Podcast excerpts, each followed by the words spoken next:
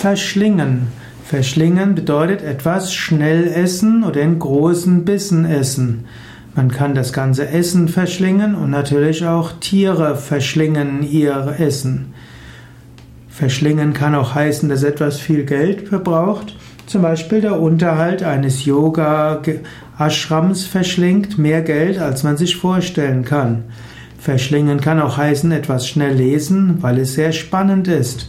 Man kann auch die Worte eines Vortrags verschlingen, das heißt besonders in sich aufnehmen.